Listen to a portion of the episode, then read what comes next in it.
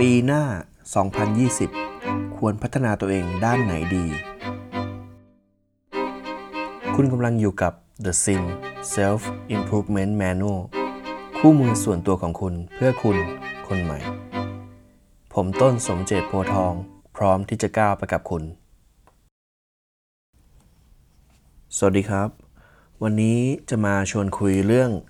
การตั้งเป้าหมายในปีหน้านะครับ ปี 2020 ว่าเราควรจะพัฒนาตัวเองในด้านไหนบ้าง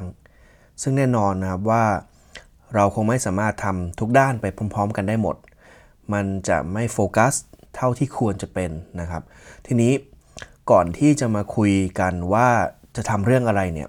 เราคงต้องมาคาดเดากันก่อนว่า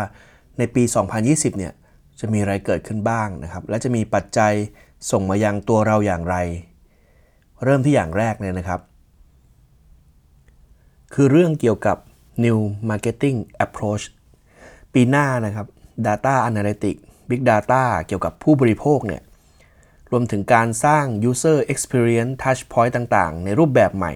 ตามยุคดิจิทัลจะมาแน่ ๆ ครับ และจะก้าวกระโดดจากเดิมทั้งในส่วนของคอนเทนต์แล้วก็มีเดียต่างๆ จะถูก Customize เจาะมายังพวกเรามากยิ่งขึ้น ตรงนี้น่ากลัวนะครับ กลัวที่เราเองจะมีสติ รับมือกับ การตลาดเหล่านี้ไม่ไหว และจะมีการใช้จ่ายที่เกินตัวเกินความจำเป็นมากยิ่งขึ้น ดังนั้นนะครับ เรื่องแรกที่เราควรจะตั้งเป้าหมายสำหรับปีหน้า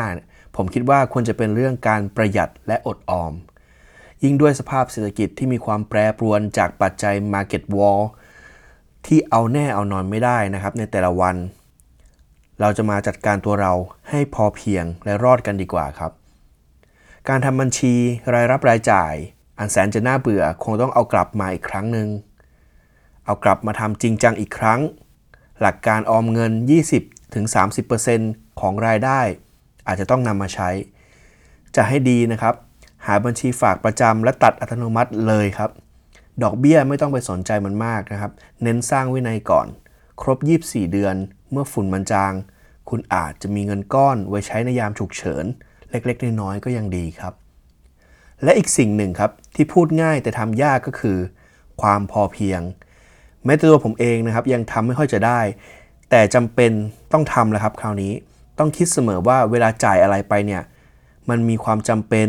หรือมีความอยากกันแน่ เช่นมื้อเที่ยงคุณอาจจะเลือกกินก๋วยเตี๋ยวชามละ 40 บาท หรือจะไปกินราเมงถ้วยละ 300 บาท อิ่มเหมือนกัน ส่วนต่างมีมากกว่า 6 เท่านะครับ หรือคุณอาจจะอยากได้รองเท้าวิ่งคู่ใหม่ ซึ่งเพิ่งออกมา คุณก็ต้องตอบตัวเองให้ได้ว่ารองเท้าคู่นี้เนี่ยมันจำเป็น คุณไม่มีใส่ หรือแค่อยากได้ใหม่ เราต้องระวังความคิดที่จะเข้าข้างตัวเองนะครับ ทุกคนรู้ดีครับไม่ต้องให้พูดเยอะเกี่ยวกับเหตุผลสารพัดที่โน้มน้าวตัวเองให้ซื้อนะครับ ลองหยุดคิดทิ้งไว้สักคืนค่อยมาดูใหม่ ว่าเหตุผลนั้นมันใช่หรือไม่ ไม่ต้องรีบกดสั่งซื้อครับ ของมันไม่หมดหรอกครับ และโปรโมชั่นต่างๆ มันมีมาเรื่อยๆ ไม่ต้องห่วง เรื่องที่2นะครับ ก็คือปีหน้าเนี่ย มันจะเป็นการมาของยุคดิจิทัลที่เข้มขึ้น IoT AI Machine Learning จะเข้ามามีบทบาทในอุตสาหกรรมมากขึ้น ไม่ใช่เฉพาะในชีวิตประจำวันนะครับ ในการทำงานก็จะมีการนำเรื่องเหล่านี้เข้ามาอย่างแน่นอน และบางเรื่องนะครับ บางตำแหน่งอาจมีการทดแทนด้วยดิจิทัลทูเช่นเรื่องเกี่ยวกับ transaction ต่างๆ งานบัญชี งานที่เป็น routine work ทำซ้ำๆ และต้องการที่จะลด human error ซึ่งทุกวันนี้เนี่ยก็มีอยู่มากพอสมควรแล้วนะครับ และมันจะมีมากยิ่งขึ้น แล้วเราจะต้องทำยังไงครับมันจะยังไม่กระทันหันจนทำให้ตกงานไปเลยนะครับ แต่หากเราไม่ระวังและชะล่าใจเนี่ย วันหนึ่งที่บริษัทไม่ต้องการเราแล้วนะครับ เราอาจจะไม่มีที่ไป แล้วเราจะเสียใจภายหลัง ดังนั้นนะครับการพัฒนาความสามารถของตัวเองทั้งด้าน soft skill และ functional skill จึงเป็นเรื่องที่ควรกลับมานั่งคิด ไว้ผมจะมาเล่าให้ฟังถึงหนังสือเล่มที่ชื่อว่า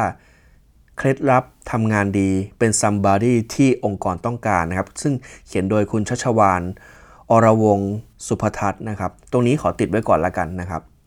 แต่ตอนนี้ที่คุณทำได้เลย คือการวิเคราะห์ตัวเองครับ ว่าคุณมีความสามารถอะไรบ้าง และเขียนถึงจุดที่คุณหวังที่จะไปเป็น เมื่อเวลาผ่านไปเมื่อผ่านการปรับปรุงแล้ว เพราะก้าวแรกจะเกิดขึ้นได้ ถ้าเรารู้นะครับว่าปัจจุบันเราอยู่ตรงไหน และเราจะมุ่งไปทิศทางไหน และเรื่องสุดท้ายนะครับก็เป็นเรื่องสุขภาพครับจริง ๆ เรื่องนี้ก็ควรจะทำเป็นประจำอยู่แล้วนะครับแต่ที่จะเน้นสำหรับปีหน้าก็เพราะว่า ความวุ่นวายต่างๆ ทั้งเศรษฐกิจและการเมืองสังคมที่เปลี่ยนแปลงไปเนี่ยจะมีมากยิ่งขึ้นนะครับ คนยุคใหม่เจนใหม่ๆ จะก้าวขึ้นมาทำงานในตำแหน่งที่สูงมากขึ้นนะครับ ก็ย่อมมีรอยต่อเกิดขึ้น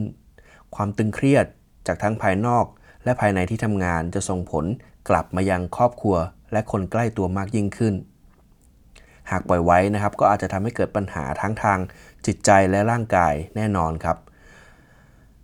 ตรงนี้นะครับ ถ้าเราจะทำเราต้องเริ่มจากเวลาครับ เพราะถ้าไม่มีเวลาเราก็ทำไม่ได้ เคยมีคนพูดไว้นะครับว่า การดูแลสุขภาพเนี่ยไม่ได้มาจากการแบ่งเวลา แต่มาจากการสร้างเวลา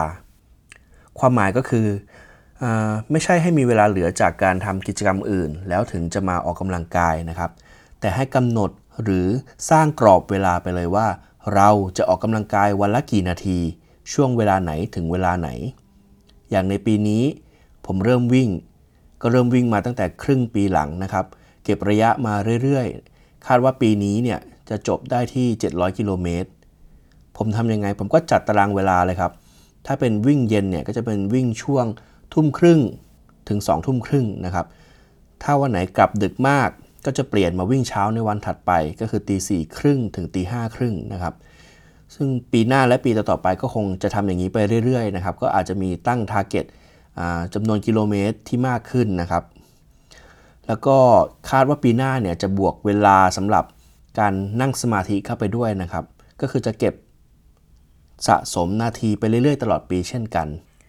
ครับก็น่าจะเพียงพอสำหรับเรื่องที่เราควรจะพัฒนาในปี 2020 นะครับ